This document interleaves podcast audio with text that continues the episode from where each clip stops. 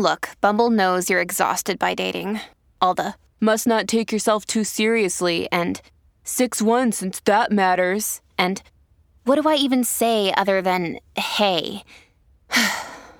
well, that's why they're introducing an all new Bumble with exciting features to make compatibility easier, starting the chat better, and dating safer.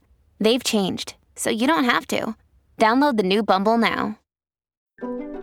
In today's episode of Flusterclux, Lynn answers two listener questions. If you have an anxious tween or teen who didn't like joining in before, how do you support them in a pandemic with remote learning?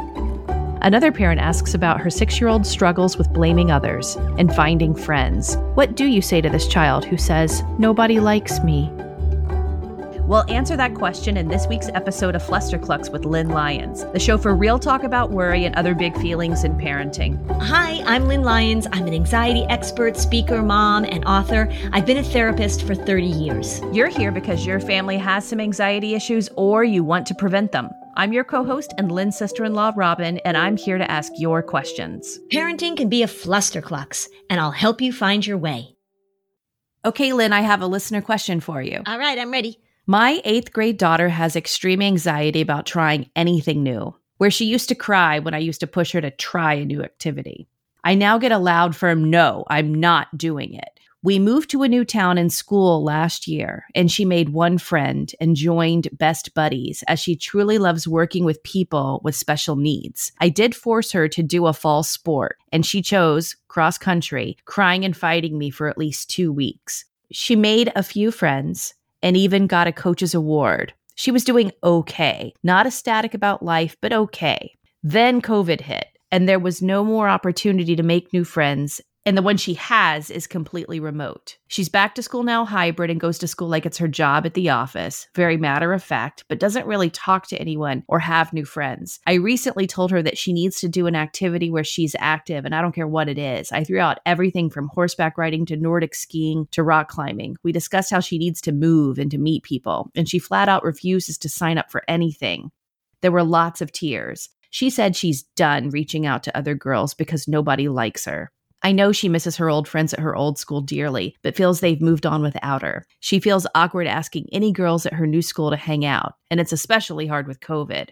I teach eighth grade in another district, so I know how weird it is for kids at school right now. So, how hard do I push? How do I help? I'm afraid her best friends are the cast of Grey's Anatomy at this point. Oh, yeah.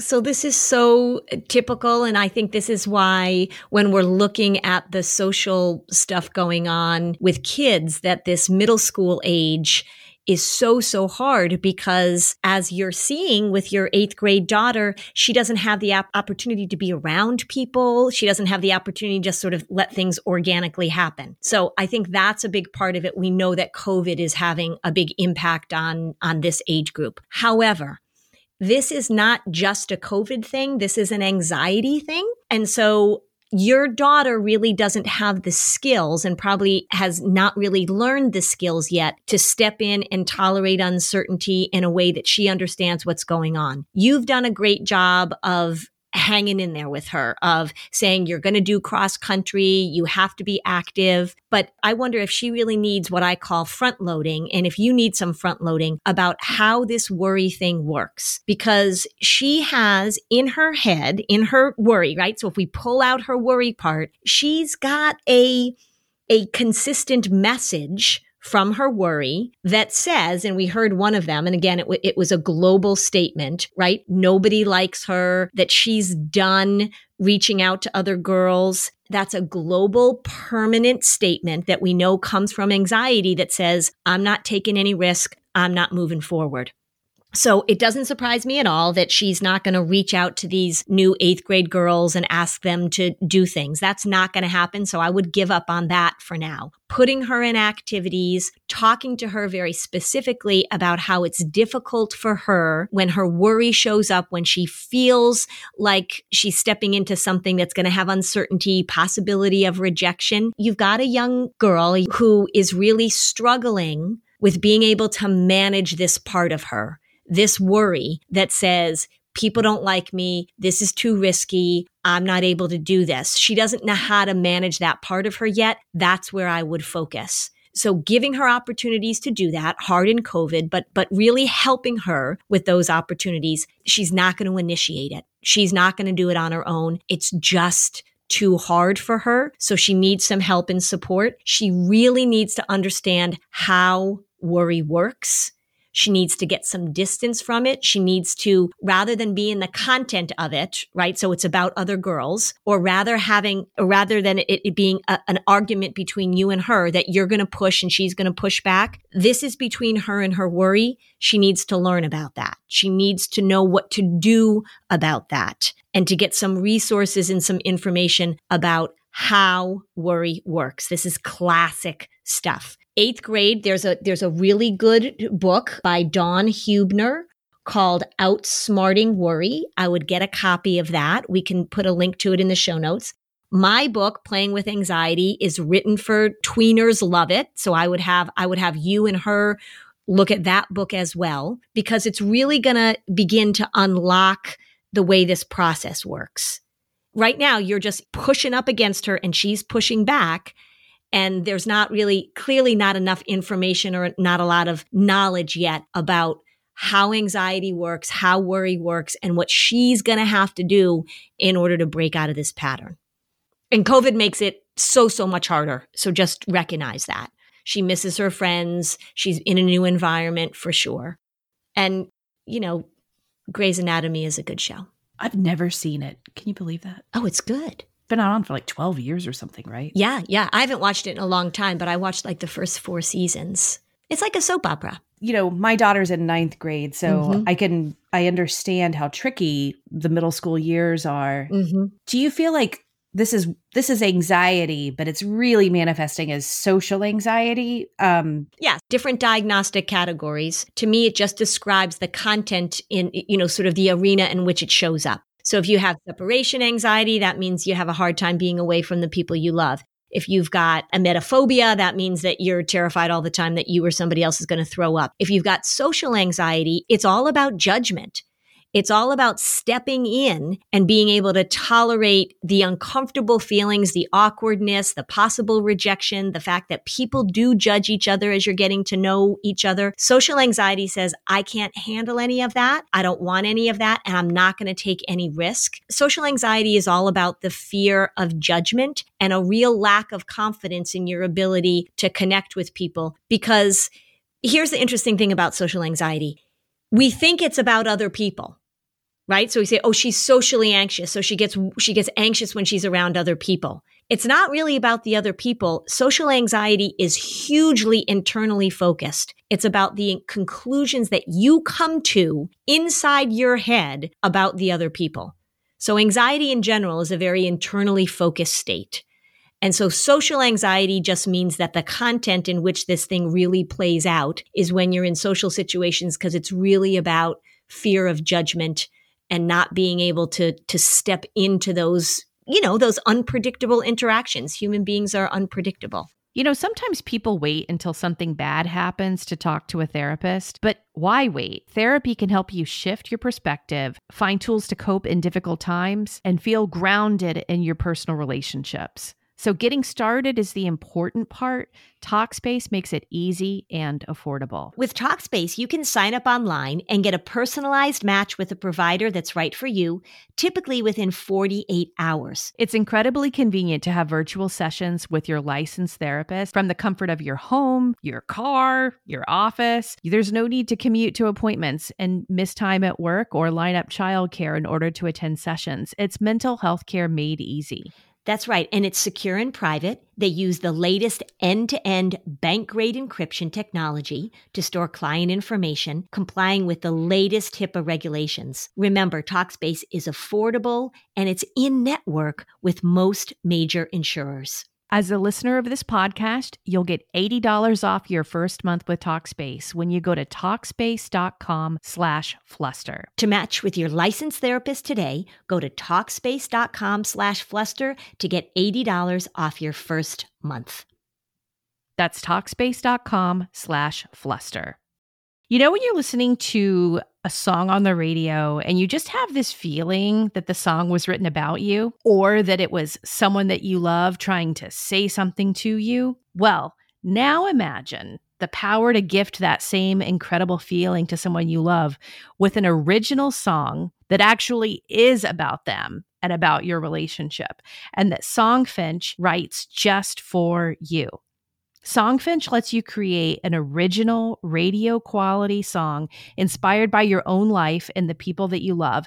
It's completely unique, it's personal, and it lasts forever. I had the pleasure of creating a family song with Songfinch about our summer celebrations that we have every year. I knew it was going to make everybody cry, and it certainly did. I got to be honest, I was even crying giving all of the information and helping personalize my song with the writer that I chose. He absolutely delivered a beautiful acoustic song that captured exactly what I was looking for, and it was so fun to share with the family. So, whether your song is for Father's Day, an upcoming graduation, a wedding or an anniversary, or even just a gift to show your loved one how much you care, start your song now to lock in one of Songfinch's top artists.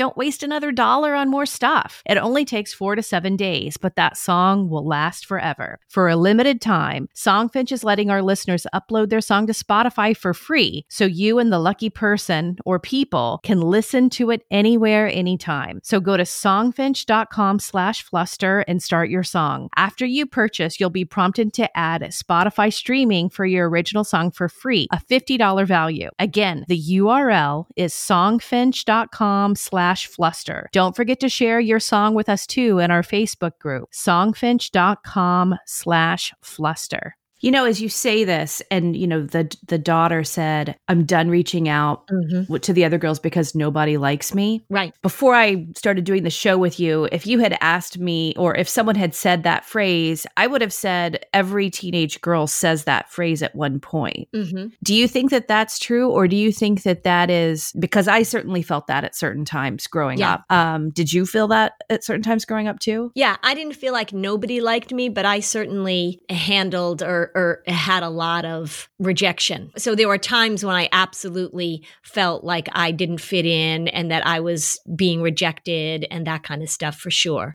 Right. You're sort of proving my point mm-hmm. that everyone feels that way but what I, what of course what you're taking notice of is her use of a global approach to it correct that the, the nobody likes me language correct and i'm also looking at the first line of this question which was my 8th grade daughter has extreme anxiety about trying anything new Sure. Right. So that puts us into the realm of sort of we're not talking about those you know, I always tell the, the, story of when my younger son, after the Patriots lost the Super Bowl to the Giants, and he's lying in bed and he's sobbing because he's so sad. He was seven. And then he's like, and also, also, I have no friends, which was not true at all. right. But it was just the way he was feeling. So uh, these big, overwhelming emotions often come out in the social realm, particularly during middle school, because that's like, that's the, that's the sticky, swampy, developmental goo that you're in.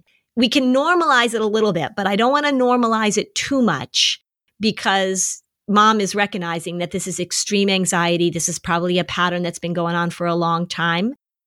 The thing to pay attention to when she says, I'm done reaching out because nobody likes me, that's a red flag because that's how the isolation shows up with social anxiety that we know can sort of push teenage kids towards depression because the desire and the the need to connect is so so important at that age. So we all have felt that way. I just think this is probably at another level. I hear that. I'm curious too if, you know, break it down, think about the parts as you yeah. always say. Yep. We need a certain amount of connection. Mm-hmm.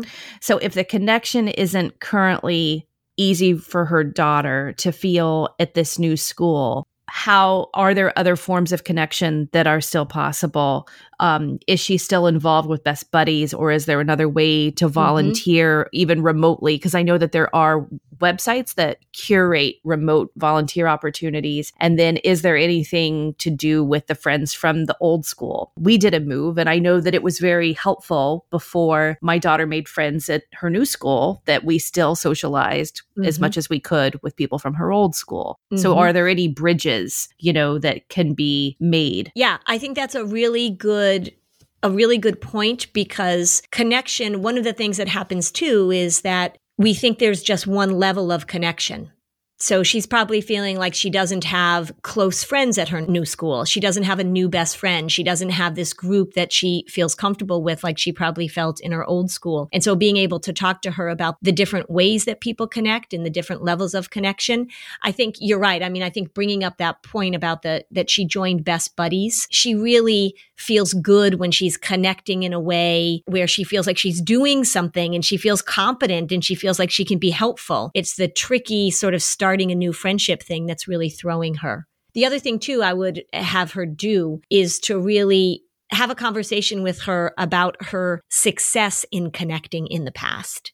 Because anxiety makes you amnesic to your successes. And a lot of times when I talk to kids, so say she joined cross country and she went and she did it, and I say, "Well, how did it go?" And they were like, "It was okay." And I say, "Well, give me g- give me some instances in which you felt like you really were a part of the team or you had some fun." And then they're able to pull some of that stuff up yeah. So helping her recognize there are a lot of different ways to connect and a, a lot of different levels, different depths of connection, I think is important. But mom should not give up on having her involved in things. She just needs some help understanding how worry works and how to get some distance from those mantras in her head that worry's been thrown at her probably for a long time. In other words, what you're saying is that if the daughter has a greater understanding of the worry process mm-hmm. when she's shutting down to activities and social opportunities, if she can externalize the worry and deal with that, it will help her re engage in all of these other things. Right. And so, you know, one of the most important parts of the treatment that I do is to convince kids, and sometimes it takes a little convincing, that we need to step into the very situations that make us feel awkward and uncomfortable because that's how we're laying down some new pathways in this anxious brain.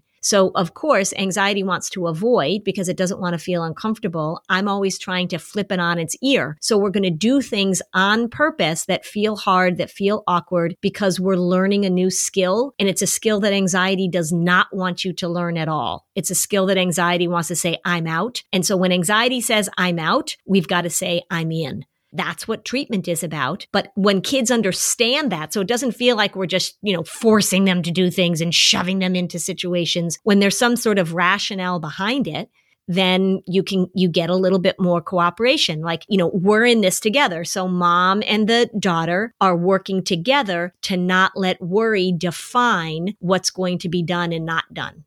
So we're breaking worry's rules basically and that information, then, then it makes more sense to a kid. Like, why are you going to force me to do something I hate? Well, I'm going to force you to do something you hate. I don't want to force you, but we're going to get you to do something that feels uncomfortable. We're doing the opposite of what worry demands. Worry will continue to take over more and more territory if we let it, and we're not going to let it run our lives. That's the psychoeducation that that helps explain the rationale and oftentimes gets more cooperation rather than resistance. You know, the other thing I'm thinking about too that you've referenced in past episodes is that teens, despite their protesting, find great solace in spending time every day on a walk with a parent. And even if they might resist at first, if I knew that one of my kids was really not able to make connections anywhere but in our home, then I would make sure that that was a daily foundation to give them any sort of sense of connection and purpose that they needed at that time. Yeah. Stepping in, and I know it's, you know, we're also overwhelmed, but I, mm-hmm. I think that a parent could recognize the positive power they yep. have too. Absolutely. Absolutely. You want to be, you know, rather than have it be, you know, if I think about it, if it's the eighth grader and worry against mom, that's where it feels so intractable to mom. But if it's the mom and the eighth grader together against worry, so she's coaching her and helping her, that's when we can make some progress. But it's gotta be, mom's gotta recognize you can't just say, do it. You can't just say to a, a kid, like, speak Dutch. And then the kid's like, I can't, right? Well, you should, you have to, right? You just can't do it. You know, so she says, I urge her to ask to meet up for a hot chocolate downtown. That's a big step to ask eighth grade girls that you don't know very well to do that she and mom they can be creative of how can you know maybe they arrange a group meetup maybe the mom says like I'll help you. Let's let's send out a text to four girls and we'll make this little we'll have it a little hot chocolate party or something like that. But again, it just feels risky because what if the girls say no, right? That's what worry says. I'm not going to do it unless it's a guarantee. So mom's got to foster that connection with her daughter so that she is aligned with her daughter against the the powerful worry. I have an idea. Okay. That maybe the mom and the daughter could shape into something that was appealing. If you have a daughter who has found the power of helping others, mm-hmm. but she doesn't want to do the social reach out on her own, it feels too vulnerable. Mm-hmm. She and her mom could think of a cause mm-hmm. that other girls in the eighth grade could participate in mm-hmm. and get people focused on a specific task that had a, a good community outcome, where then the daughter is getting to hide behind the cause yeah. and do the outreach because that's what's important to her. That might help make her feel more connected to more girls in the community. Yeah, absolutely. And if she, you know, she loves best buddies because she really likes feeling like she's helping. When I moved to Concord 22 years ago and I knew not a person, I joined a group of women who put on events and raised money for women and children in crisis. So I volunteered for this thing and it was really nice but I also, that's how I met some of my best friends. And it was all in this volunteer organization. I met a lot of really interesting women who were, you know, there for connection as well. So I think that's a great idea. I think that's a great idea. And it can be like a mother daughter thing. And that way, that is a little bit of a help and a little bit of a buffer. Mom, can I have more time? This is what you'll hear when you use a circle to manage your kids' screen time. What do you think of the circle? I hate it. Why do you hate it? Well, I don't actually hate it, but I feel like it's good that I'm not spending as much time on the internet. It lets you set daily limits for different apps and social media. It also controls your kids' Wi Fi schedules, and you can adjust age appropriate filters for searches from little kids to teens. Our affiliate link will get you $20 off a circle. I love it. But it's still annoying in the moment. I'm sure it is. I really have to pay attention to hydrating properly. I work out a lot. I talk all the time, as you know. I am pretty active and I don't drink enough water. So I'm constantly thinking about how it is that I am going to hydrate in the best way possible. And I'll tell you, if my water has a little bit of flavor, it's so much easier for me. And if I can get those electrolytes, if I can get more bang for my buck, it's just so much better. I have been using liquid IV. I put it into a huge glass. I put it into the refrigerator. It's cold. It's very tasty. I've been putting it in my water bottle when I go to the gym. The packaging is so convenient. I actually look forward to drinking it, which is not something that comes naturally to me. I love the lemon lime flavor. They've got a sugar free option option that is really great. So I think that if you're somebody like me that has a difficult time getting in the amount of hydration that you need for your body, Liquid IV is a great option. One stick, 16 ounces of water, it hydrates better than water alone. It's got three times the electrolytes of the leading sports drink, and it doesn't have all that sugar. It doesn't have artificial sweeteners. Eight vitamins and nutrients just for your everyday wellness. It's non GMO and free from gluten, dairy, and soy. However, you hydrate, grab your Liquid IV Hydration Multiplier, sugar free in bulk nationwide at Costco, or get 20% off your first order when you go to liquidiv.com and use code FLUSTER at checkout. That's 20% off your first order when you shop Better Hydration today using promo code FLUSTER at liquidiv.com com. I'm Margaret. And I'm Amy. And together we host the podcast, What Fresh Hell Laughing in the Face of Motherhood. Margaret, I would say you're sort of a where are my keys kind of mom. Correct. Sometimes a where are my kids kind of mom. well, you're Amy more of a we were supposed to leave 35 seconds ago, mom. I mean, touche. In each episode of What Fresh Hell, we come at a topic from our usually completely opposite perspectives. I bring the research. And I bring kind of the gimlet eye. Like, is that research really going to work, people? And almost 10 million downloads later, we're still laughing. We also talk to experts in the parenting field, plus parents with stories we can all learn from. We make each other laugh, we challenge each other's assumptions, and we have what we think is the best parenting community on the internet. Check out What Fresh Hell Laughing in the Face of Motherhood wherever you listen to podcasts. Okay, Lynn, I have a listener question for you. All right, I am ready. What can we do about our child demonstrating a victim's mentality? Lately, more than ever, our son has been blaming others for his behavior, focusing and exaggerating the negative and saying things like, Everyone's always mean to me. It'll never happen for me. He's almost seven years old and was adopted through foster care. He joined our family when he was four and a half, and our town is fully remote, which overall has been good, but it is definitely not the best way for an energetic, very social first grader to learn. Thankfully, we have a neighborhood with kids. We've all been together during the pandemic, and he has a big sister who's 10. Do you have any suggestions on what we can do to get him away from the poor me attitude? Yes, I do have some suggestions. The great thing about this is that you're, as I, and I often say this, you're paying attention to this, and he's not even seven years old yet. So you're really on top of it, which is fabulous. The first thing you want to pay attention to is that this is prototypical global thinking. You're hearing that language, right? Like everyone's always mean to me and it will never happen for me. Global language is when you paint the world with this broad brush, generally in a negative way, because people who are globally happy don't really come to me for therapy. Globally negative language. And it's the language of overwhelmed. It's the language of stuck. So those big words like always, nobody, never, that just means that in that moment, he's feeling like he doesn't know what to do.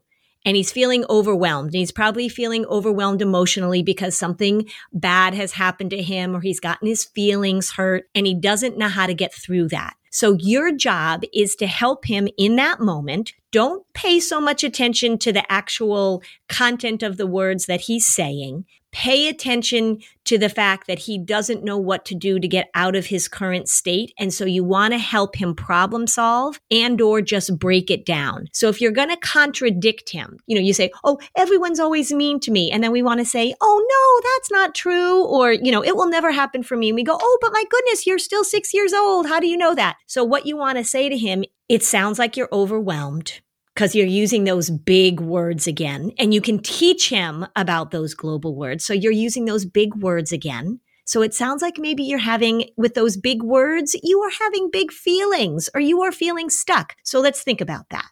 Sometimes people are mean to you. And I think right now, maybe you feel like Sophie was mean to you. We also know that sometimes people aren't mean to you. And so we're going to think about what you can do when you're feeling overwhelmed Let's think about all the different steps that you can take. If you're feeling sad, you can tell me about it. You can go outside and play. This is a really hard time because you can't burn off all this energy that you have inside of you. We want to talk to him about his parts because that's the opposite of global right? So there's a part of you that really, it's been kind of nice with remote learning, hasn't it? Because we can be home and you don't have to go to school every day. Oh my gosh, but there's a part of you that's just like a little Springer Spaniel that needs to run and have fun. So we're dealing with all these different parts of you and all these different feelings. So that would be how I would go after the global language that he's using.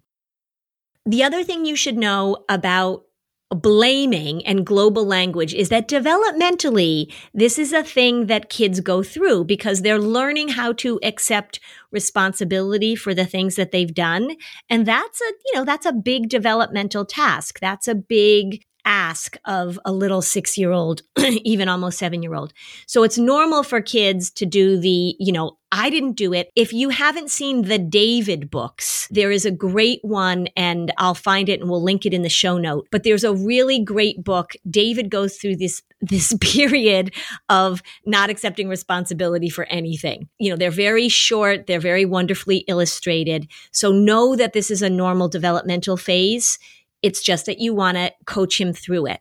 So I would say something like, you know, it's really hard when I make a mistake. Use yourself as a model. When I make a mistake, I immediately want to find a way to make it not my fault because that feels bad when it's your fault. It feels bad when you get called out on something. It feels badly when we make a mistake, and that's okay.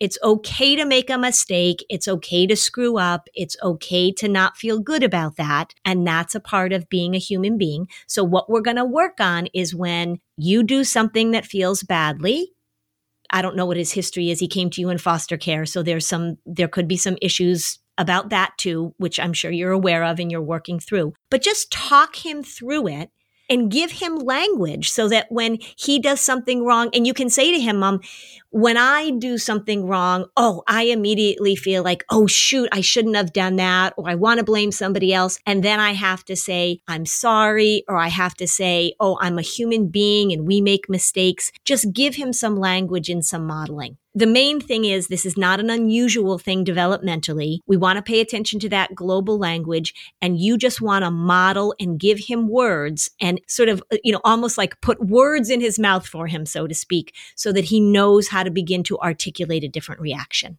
You know, in another listener question, you gave an example, and I hear it in my head, like how you would talk to this little boy as mm-hmm. well. I love the approach of showing them, you know, you sound stuck because you're blaming Susie for this. It's okay that you're learning how to be in the wrong. Mm-hmm. It's okay that it doesn't feel good and it doesn't feel comfortable and you don't want to feel it right yeah. now we spend our whole lives learning how to be wrong and how to say we're sorry yep. and sort of like normalizing it. Mm-hmm. These are skills you don't know yet, and mm-hmm. it's okay that you don't know them. Mm-hmm. And we're all going to work on them together. Exactly. That's what we're trying to show our kids. When things go fine, everything goes fine, right? It's these are the bumps that we're talking our kids through. You know, when they get disappointed, when their heart gets broken, when somebody's mean to them, when they screw up, when they make a mistake, when they act in a way that then maybe they feel badly about or maybe they need help recognizing the impact on another person this is all just normal stuff that kids need to be walked through developmentally. You gave the start of that conversation of like, you know, you're you seem a little stuck. Mm-hmm. And I love how because you like breaking things into parts, you just open the conversation with, you know, there's a skill that it's that you're going to be working on the next several years about this, this yeah. and this. Yeah. And and let's talk about it because it's hard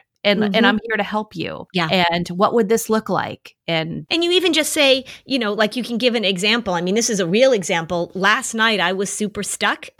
and so I went up, my husband was watching TV and I went upstairs and I said, I need a pep talk because I'm stuck because I'm starting this new project and it's making me cranky. And he said to me, "Okay, so so what what do you think I'm going to tell you?" Which of course was a little annoying, but I knew what he was going to say. And I knew that what I needed to say to myself was, "You don't have to start the project at the beginning." Write the thing that's easiest to write, write the thing you know how to write. And he said, Yep, see, so there's the pep talk. And I just felt better saying to him, I'm stuck, I'm overwhelmed, in him saying, Let's break it down into parts right? And I'm I'm a grown ass woman and I still needed that help. I needed that conversation. I needed that I needed somebody to remind me of that skill. You are a grown ass woman. so join the Facebook group so that you can ask Lynn your question on an upcoming episode. And thanks for joining us for another episode of Flusterclux. Bye, Robin. Bye, Lynn. No one told us the truth about parenthood. Why?